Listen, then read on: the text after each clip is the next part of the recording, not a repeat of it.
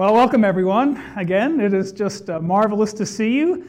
We will not be overtaken. We will not be overcome. Not Satan, not the coronavirus, not broken guitar strings. Nothing will stop us from worshiping our Lord Jesus this morning. Amen? Amen. Well, I'm really excited this morning. You know, when something gets taken away from you, you realize how much you cherish it. And so we've missed you the last 2 weeks, preaching remotely in a little corner of that screen up behind me, and I really have wanted to be back with you. And so as I was thinking about that, I was thinking, you know, there have been a couple of times when I've really been extra excited to be here. This week, actually, is 3 years from the day of my first Sunday at Grace Redeemer Church, so I was really excited that Sunday. That was day one, and I remember being in here in this room for the first time when we came in here on a Christmas Eve when there was no heat, and we all came here in blankets, but it was our building, and we were going to come in here and we were going to worship the Lord even though we were freezing, and we had a great time doing that. We were excited about that, and you know, we were really excited when we came back after the coronavirus shut us down for several weeks, and we were back in our building, and I am excited today in the same way, and I just pray we would have that same excitement every week, that we would just be overjoyed with being here, getting to rejoice, getting to worship the Lord each and every Sunday as we it's a privilege. It's a privilege that we have as Christians in the United States that many Christians don't enjoy around the world. So we should never take that for granted. We should always be joyful when we come on Sunday morning. So amen to that, and let's get into the message this morning. I'll be preaching on Romans chapter 8, continuing our study in the book of Romans as we get started in Romans 8, which could be a pretty long series. We have the screen going up here, guys, or is it? That's me. My fault. Hadn't turned it on. All right, so we have a bunch of weeks in front of us in Romans chapter 8. This is a message that I'm calling No Condemnation. So before we get into the message, of course, we'd like to ask the Lord for help. Dear Lord, we just thank you for this magnificent chapter. I don't know that I have the language to exalt this chapter enough. It is just the most incredible chapter, and we're just so thankful for it, Lord. And it is our privilege to get to preach through it. Lord, there's a lot of theological themes in Romans chapter 8, and there is much to discuss. We'll be in it for a while. Lord, I just pray that you'll protect my mouth the entire time. Lord, help me from speaking what is not truth. Weed all that out, Lord. Blow it away like chaff, and please let the wheat remain. Thank you, Lord, for this incredible privilege. Thank you for the power of the Holy Spirit. We ask that he come now and apply this word to our hearts. We pray in Christ's name. Amen.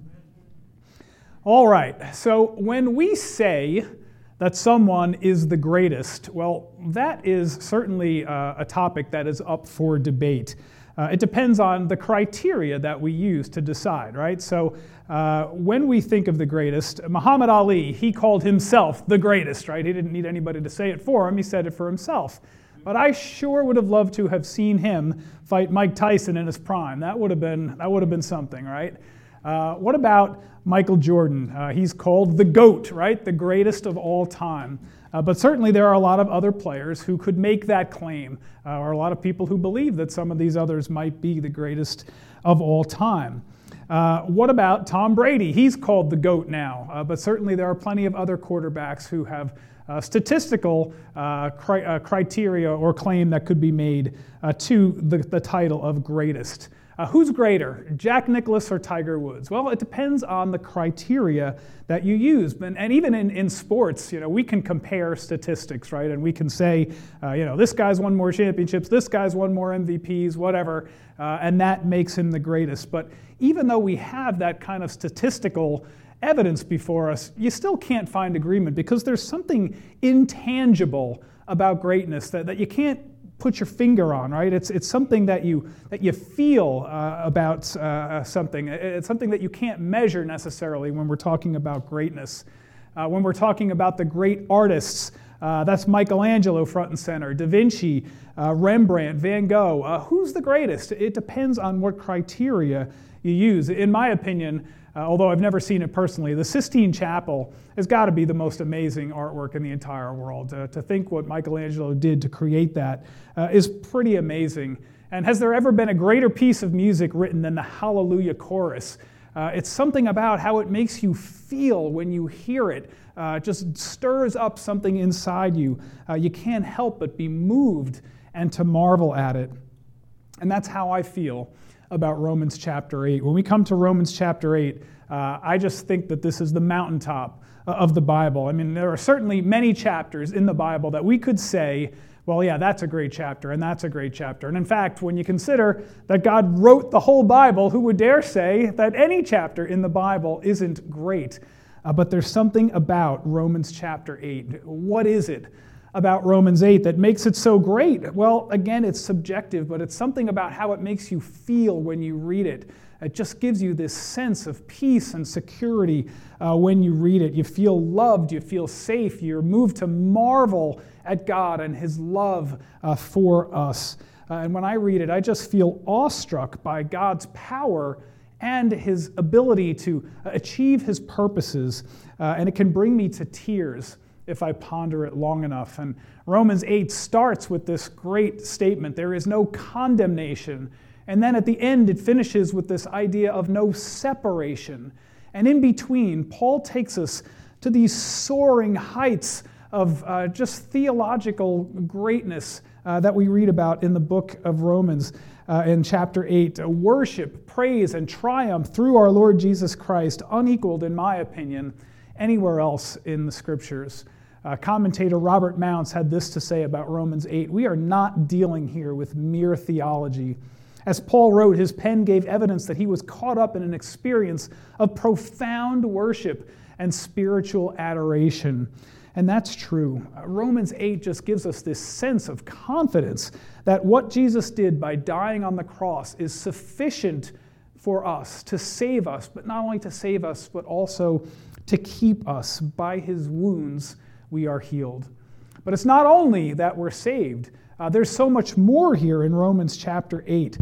In this chapter, we're going to talk about so many different theological doctrines, the ministry of the Holy Spirit, salvation, adoption, being a joint heir with Christ, suffering, redemption, prayer, sanctification, sovereignty, providence, election, predestination, calling, glorification, Jesus' current ministry, eternal security. Brothers and sisters, there's enough here for an entire lifetime. There is a lot here in Romans 8, and since it's such an important chapter and so full of theological truth, we're going to go very slowly. Now, you know that I'm from New Jersey and I talk fast. I'll do my best to go as slow as I possibly can here through these verses as we go through Romans 8. I'm going to savor every word of it because I love it so much. One thing that I've been specifically thanking God for this week is that He has given me the privilege of getting to stand up here and exalt Him and expound the Word of God to you as my work. This is my job. This is incredible that I get to do this, and I am so thankful to the Lord that I get to do that, to present all of this beauty to you, and I just feel richly blessed. And so my goals are very modest this week. We're going to talk about the context of Romans chapter 8, and then we're going to talk about verse 1. Now that's it. Molly teases me. She says at that pace it's going to take you 39 weeks to get through Romans chapter 8. And it might, probably not, but it could. There's a lot here. So I'll do the best I can, but we need to go slow through this. So first, let's talk about the context of Romans chapter 8. Now remember, there are chapter divisions in the Bible, but the chapter divisions are not original to the Bible, right? They're not inspired. They were put there later by editors who decided that these were logical places to divide the chapters. So as we move from Romans 7 into Romans chapter 8, we see really that there's not a sharp division there between Romans 7 and Romans 8. Romans 8 is actually just the logical conclusion to what Paul has already said in Romans chapter 7.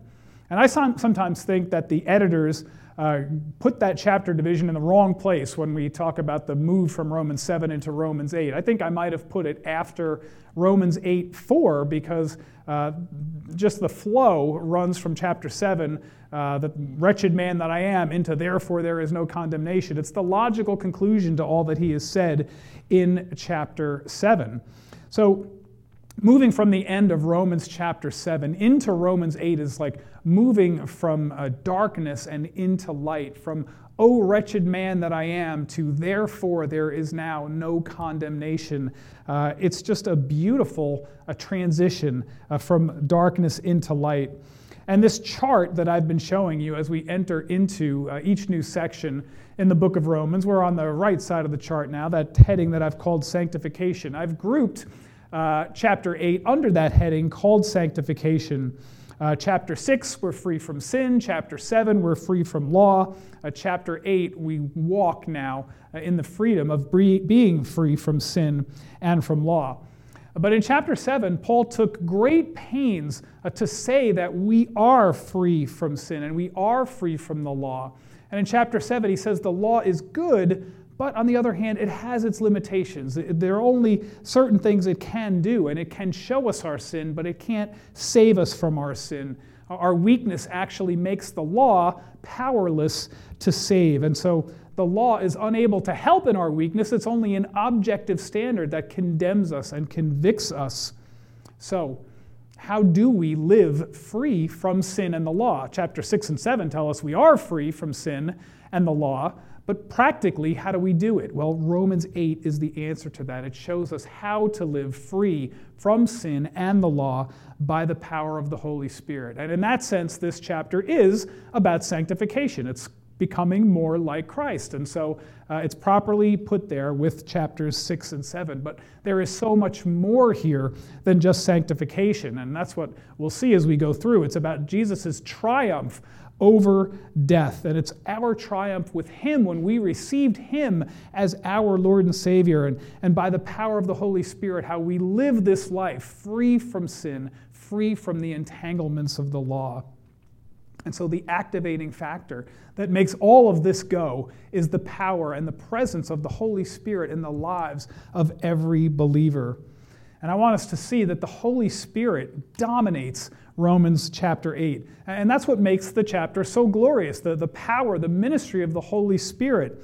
In Romans 7, the Holy Spirit was only mentioned one time in chapter 7, verse 6, while the law was mentioned over 30 times. But here in Romans 8, it's actually reversed. The Holy Spirit is mentioned 21 times in the 39 verses in Romans 8. And after Romans 8, chapter 4, where Paul is contrasting the law of the law with the power of the Spirit, in verse that ends at verse 4, we only see the law mentioned only one more time throughout all of chapter 8. And so the Holy Spirit does what the law cannot do. The Holy Spirit directs the believer's path on the way to discipleship, which would be impossible if he did not dwell within us. And so we'll study several ministries of the Holy Spirit in Romans 8. Really, I think what makes Romans 8 so great is that it addresses our human longing for security, for safety, for protection. All of these things are here when we read Romans 8. Every human soul wants these things. We long for these things, and they are not found in sin, and they are not found in the law, but they are found in Christ and through the indwelling Holy Spirit. And so in Christ, we are like chicks gathered under its mother's wings, safe, secure, not just now, but for all eternity. And as we live, as we walk in this life that we have, we live life by the Spirit, we walk life in the Spirit, and we wait to be reunited with our glorious Savior in heaven. Well, I hope that you're excited about Romans chapter 8. I am. I am really excited about Romans chapter 8. So again, I'm going to read through verse 4 for context, but we're only going to talk about verse 1 today. Therefore, there is now no condemnation for those who are in Christ Jesus. For the law of the Spirit of life in Christ Jesus has set you free from the law of sin and death. For what the law could not do, Weak as it was through the flesh, God did, sending his own Son in the likeness of sinful flesh, and as an offering for sin, he condemned sin in the flesh, so the requirement of the law might be fulfilled in us who do not walk according to the flesh, but walk according to the Spirit. So today, as I said, we're just going to focus our time on verse 1. We're going to look at it under four separate questions. What is the believer's legal standing before God? When does the believer have this legal standing? Who does it apply to? Who has this legal standing? And what is the basis of our legal standing? So first, what is the basis of the believer's legal standing before God? No condemnation. You know, the U.S. Constitution protects its citizens from being tried for the same crime under the same evidence, right? We can't be charged for the same crime under the same set of facts. That is called double jeopardy, right? The Constitution protects that. The Fifth Amendment protects that specifically. And there are exceptions, but the idea is that if you have been accused of a crime and you've been tried for a crime and you've been found guilty of that crime and you've paid the penalty, well, you don't have to look back over your shoulder again to be charged for that crime a second time. And if you've been found not guilty of that crime, well, they don't get to come back and say, wait, we want another crack at that. We want to try that case again, like the lawyers in the O.J. Simpson case might have wanted to be able to do, given some of the mistakes they've made. He was protected by double jeopardy. They don't get another chance to try the case, even though they made certain mistakes. You have the right not to look over your shoulder the rest of your life to see if they're coming for you. You're free. That's double jeopardy. It protects you from being tried for the same crime twice. Now, with that in mind, the reason why we as believers have right standing before God is because even though we are sinners, the price for our sin has already been paid. Jesus Christ, though he never committed a single sin of his own, took responsibility for every sin that will ever be committed, past, present, and future, on himself. And he could do that only because he is God. He became a man. He lived a perfect, sinless life and was therefore qualified to be the perfect sacrifice that we need for our sins. And having taken our sin on himself, he went to the cross, and he carried our sins with him to the cross, and there he was crucified, paying the penalty for the sins that we committed. Now, God doesn't punish the same sin twice. That's double jeopardy. That's why God doesn't hold us accountable for our sins. When we united ourselves with Jesus Christ by faith, well, then we were identified with him, and his blood was applied to our sin. And when he paid the penalty for us. Faith in him means that we were with him from the cross to the grave, to the resurrection. And when our sins were applied to him, they were erased from us when we placed our faith in him. And that's why there is no condemnation for those who are in Christ Jesus. The penalty for sin has already been paid. Justice has been served. And that's why Romans 8, verse 1, is my favorite verse in the Bible. It's the best news you're ever going to hear. No condemnation is just another way of saying that we are justified. One commentator said, it's the best no ever. Nobody likes to be told no, right? Everybody wants to be told yes. But no condemnation is the best no we will ever hear. We have right standing with God because Jesus paid the penalty for our sins. It doesn't mean that I'm not worthy of condemnation. Lord knows that I am. Lord knows that you are worthy of condemnation. And only even one sin is enough to merit our condemnation. That's not what it means. It doesn't mean I'm not worthy of condemnation. It means that the penalty that I would have had to serve has already been paid, so that I'm not condemned because the penalty has been paid by another. And so that is our legal status. We are not condemned. The price has been paid.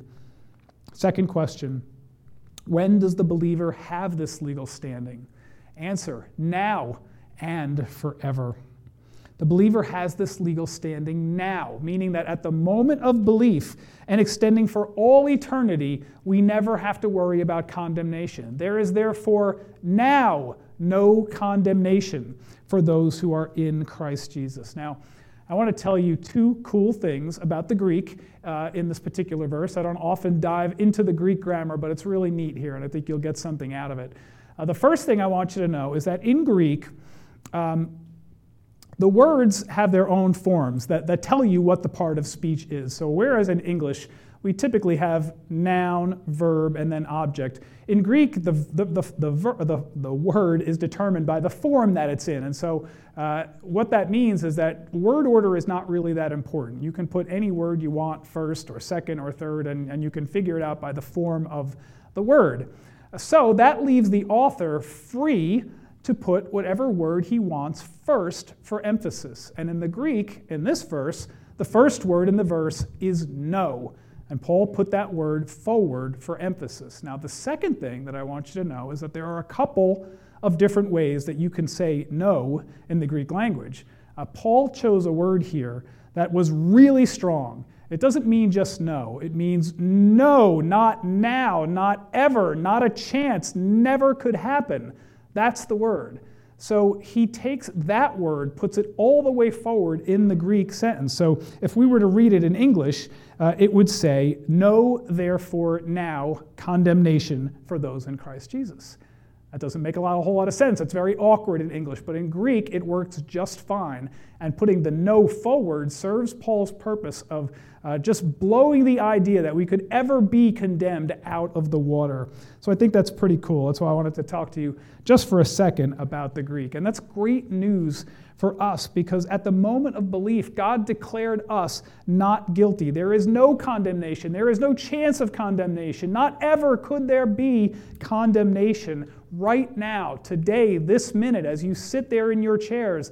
There could never be condemnation for those of you who believe in Christ Jesus. We are altogether righteous. Not that we are righteous in ourselves. We are declared righteous, and that status stays with us for all eternity. We will never be condemned for our sin. And when we stand before God one day, we never have to worry that God is going to change his verdict from not guilty to guilty. What would that mean if God could change his verdict from not guilty to guilty? If we're not condemned now, but then at some point in the future, well, God could condemn us. Well, it would mean that Christ's blood is not enough to cover our sins, and that we have to somehow contribute something toward our salvation. It would mean that we could potentially lose our salvation if we didn't act vigilantly to continue to do good works. And so, even though some denominations teach that you can lose your salvation, this verse makes it so clear that it is impossible to lose your salvation. There is no condemnation for the believer, not now, not ever. So when does the believer have this legal standing? Now and forever. Third question, who does it apply to? It applies to those in Christ. Those in Christ have this legal standing. There is a very clear line of demarcation here, right? The phrase is therefore now no condemnation for those in Christ Jesus, right? So that means there's a corollary. There are people outside Christ Jesus, and it doesn't apply to them. Paul used this phrase, in Christ, 119 times in his letters, and he used it to describe such glorious things that we'll see even as we go through Romans. But the phrase is found only 4 times throughout all the other epistles, and what Paul means by it is the opposite of the law, the opposite of being in the flesh, a phrase that we will encounter several times as we continue through Romans chapter 8. What it means is that those in Christ have received him as their Savior. They are covered by his blood. And a believer has united himself to Jesus Christ, and Jesus Christ has united himself to the believer, and his blood has been applied to the believer's account so that there is no penalty due for the sins committed by those who are in Christ, because Christ has already paid it. Now, I suppose that a person could ask at this point, how could this possibly apply to me? I mean, I have done some of the most heinous, some of the most shameful things that you could ever imagine. How could this possibly apply to me? And Jesus' answer is, my grace is sufficient for you. My blood will cover it, even the most heinous sin that you could ever commit. I can cover that sin too, no matter what you've done. When you trust in Jesus Christ as your Savior, the blood of Christ was applied to every sin, no matter how heinous that sin. And if you should happen to be hearing my voice right now, and you think that you've just done something that God could never forgive, well, you need to know that that is a lie of the devil. That is straight from hell. God forgives. Jesus paid it all. He paid it all. He left nothing unpaid. If you place your faith in him, that sin is covered. So all you need to do is come to him, confess your sin, tell him you want to repent of it, turn to Jesus Christ, and you will be forgiven. That sin will be buried forever in Christ. It will not be held against you, not now, not ever. And when you stand face to face with God someday, he will not judge you by the sin that you committed. He will judge you by your Savior, Jesus Christ. That's the best offer ever, brothers and sisters. And there are many people who think that there are other ways to reach heaven. And these theories come from either a distorted view of God, thinking that he will somehow lower his standard to accommodate them, or from a too highly distorted view of self, that somehow we are good enough, that we have met God's standard. And so we have to understand that God is a God of love, but he's also a God of justice and holiness, and he has to be those things to be a God of love. So he must make things right. His justice requires that, and he must punish sin. His holiness requires that. So to say that God will lower his standards is to misunderstand God's holiness and his justice. And to say that we are good enough in ourselves is to misunderstand ourselves. We are not good enough, and we never could be. And that's why we need to be in Christ. He is good enough. He alone. We are not. If we come to God clothed in our own righteousness and good deeds, we'll be cast out. But if we come to God clothed in Jesus' righteousness, he will say, welcome, come in, enter into the joy of your master. Before we were in Christ, we were under the law of sin and death, but now that we are in Christ, there is no condemnation.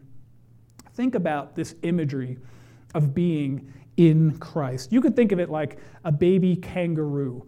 Just a little baby kangaroo living in his mother's pouch, perfectly protected by his mother. He's literally in his mother. That's one way to think about it. You could think about it like a big umbrella that protects you from this storm, so that if we're under the umbrella, the rain and the wind will protect us. You could think about it like being in a bunker that's protected in a nuclear war, so that if a nuclear bomb hits, the bomb shelter is able to protect you from the heat and the radiation of the nuclear fallout. Nothing can reach you when you are in Christ, but the opposite is true for those who are outside Christ. A bird or a snake will quickly find that baby kangaroo. And without the umbrella, we'll get soaked in the storm. And if we're not in the bunker, the radiation from the nuclear fallout will kill us. You can choose whatever metaphor you like, but the point is that the only solution is to be in Christ. Those who are in Christ have his protection and will not be harmed. It's impossible. But those outside of Christ do not have his protection and will face judgment. It's inevitable. And so where are you today? Are you in Christ or are you outside of Christ? There are no other options. Christ's protection and his blood only applies to those who are in Christ. So who does it apply to?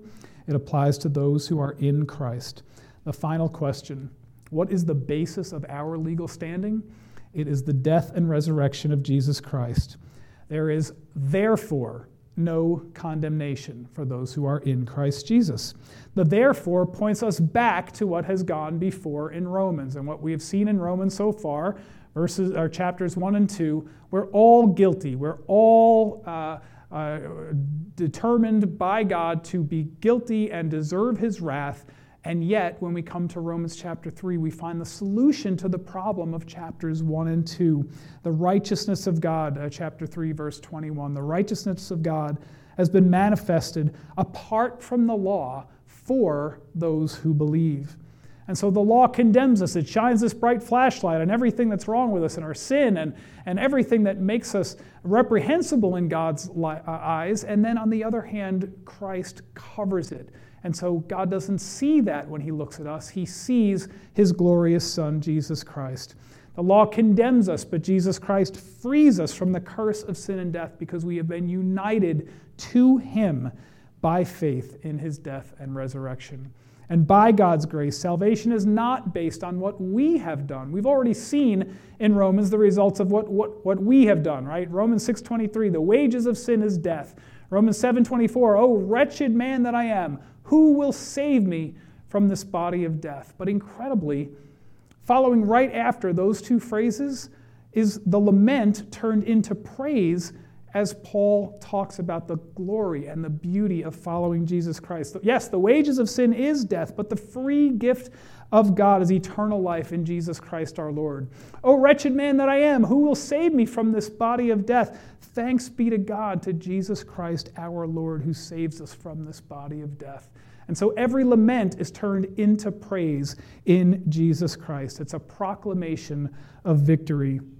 So there is no hope of salvation through law and good works, but because of the gospel message that Jesus Christ died for our sins and rose from the dead, those who believe in him are secure for their salvation. So why would anyone try to continue to earn their salvation based on works when Christ has already done all that is necessary for salvation?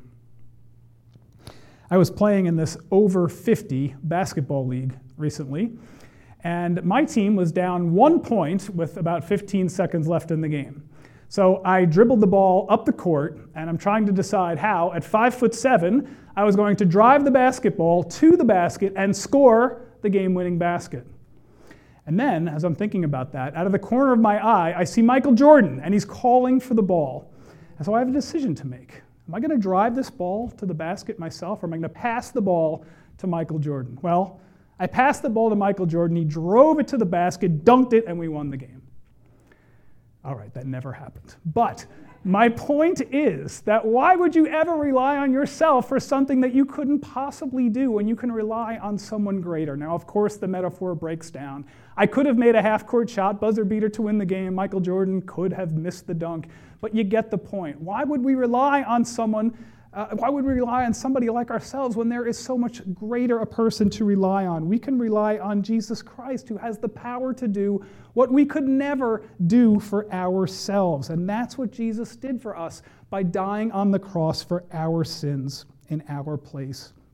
We cannot achieve our own salvation, but Jesus has achieved it for all those who would place their faith in him. And therefore, there is now no condemnation for those in Christ Jesus.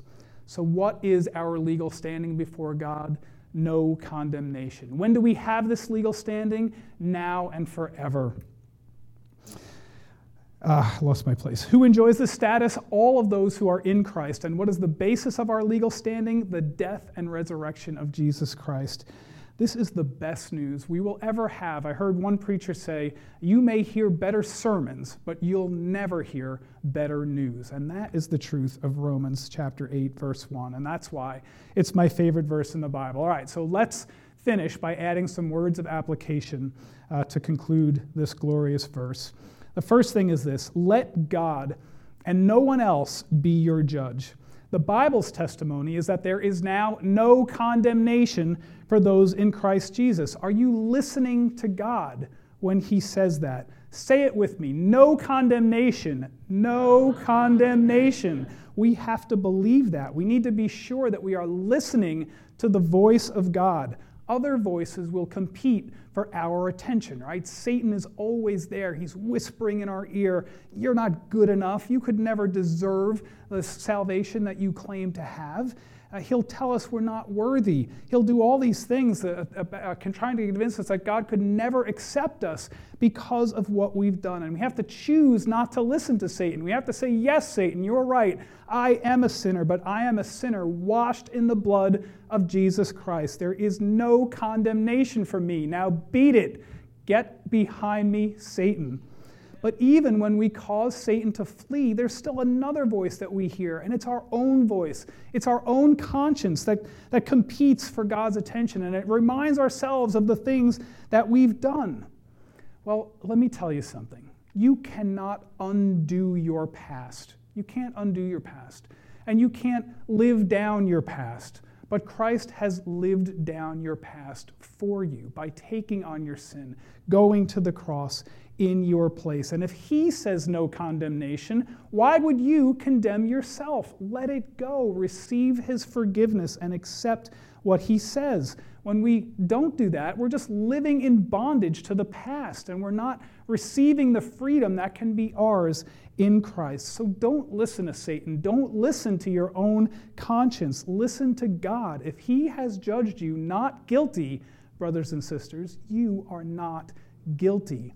So let God and no one else be your judge. Now, with that in mind, let God judge others. We have a judgment problem, don't we? We like to judge other people. It's easy to look at others and say, well, what about that guy? What about that guy? And then me, I'm perfect. Well, that's not what God wants from us. God is every believer's judge. We are not anyone's judge. So who are we to judge how another believer lives when God has said no condemnation about them? We don't have that right. God didn't accede his throne to us when we became believers and said, okay, now you guys judge. No, God is judge. God is in control. So we don't get to stand in God's place. There's nothing worse than a judgmental Christian, right? It really is a negative testimony when people see a judgmental Christian. So I just want us to allow this verse to hit home for us in a new way today. It is about God's judgment of us, but let's apply it to how we judge others. And in fact, let's apply it by not judging others at all. We all do it, so let's stop. Let's not sit on God's judgment seat. It's not our job. God is the one who does the judging. So praise the Lord that he has judged us not guilty, and let him judge others. And then finally, find joy in your salvation, not in your circumstances. When I read Romans 8:1, I feel free. I feel loved. I feel peace, security, a safety, protection, all of these things.